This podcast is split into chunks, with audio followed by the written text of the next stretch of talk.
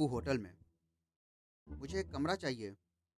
Manager ने waiter से बोला, जाओ, साहब को कमरा दिखा दो।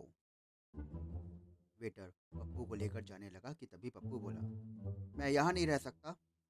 मेरे पास तो यहाँ पर कोई खिड़की भी नहीं है। मेरे पैसे वापस कर दो। वेटर बोला, अरे, ऊपर तो चल मेरे बाप, ये लिफ्ट है।